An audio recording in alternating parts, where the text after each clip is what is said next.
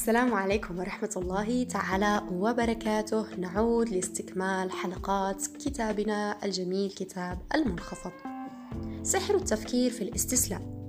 قبل 20 عاما قرأت كتابا غير حياتي، الكتاب بعنوان سحر التفكير على مستوى أكبر، The Magic of Thinking Big. حقيقة أنا لا أتذكر أي شيء على الإطلاق عن الكتاب، ولكن الذي أتذكره هو أنه في لحظة واحدة خاطفة غير الكتاب الطريقة التي كنت أفكر بها في النجاح. أملي هو أن يكون للصفحات التالية الأثر ذاته بالنسبة لك، فأنا أريد أن أغير الطريقة التي تفكر بها في النجاح وفي الاستسلام كذلك. إن أغلب الناس سيقولون لك إنك تحتاج الإصرار والعزيمة، وأن تحاول بجد أكبر، والعمل لساعات أطول، والحصول على المزيد من التدريب والعمل الشاق. إنهم يرجونك قائلين لا تستسلم.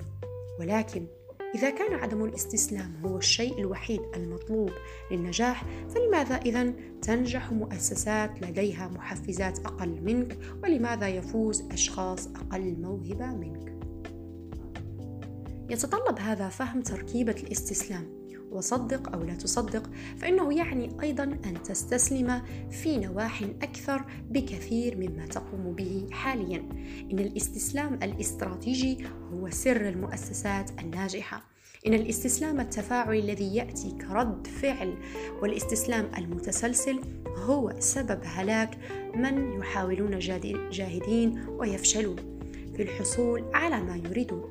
وأغلب الناس يفعلون هذا، إنهم يستسلمون عندما يشعرون بالألم، ويتمسكون بها عندما يقومون به إذا لم يكن هذا يسبب لهم ألما.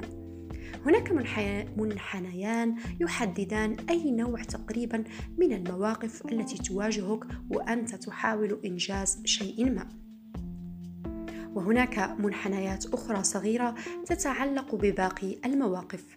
وفهم الأنواع المختلفة من المواقف التي تؤدي بك إلى الاستسلام أو التي تجبرك على الاستسلام هو الخطوة الأولى نحو الوصول والحصول على ما تريد.